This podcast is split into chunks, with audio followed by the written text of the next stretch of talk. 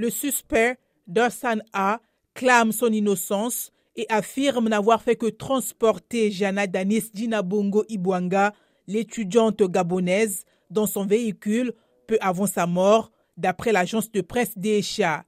Des images de vidéosurveillance exploitées ces derniers jours par les enquêteurs ont permis d'établir que la jeune gabonaise, surnommée Dina, était descendue de la voiture du suspect avant de se diriger vers la rivière où elle a été retrouvée morte quelques heures plus tard. Selon ces mêmes images, Dersan A serait descendu de son véhicule peu après avant de se diriger dans la même direction. Le corps de Jana Danis Dinabongo Ibwanga, âgé de 17 ans, a été retrouvé le 26 mars dans une rivière non loin de l'université de Karabouk où elle étudiait le génie mécanique. Une autopsie avait dans un premier temps attribué le décès de la jeune femme à une mort naturelle par noyade, malgré la présence de petites échymoses au niveau du cou et des reins. L'ambassade du Gabon à Ankara avait demandé une contre-expertise.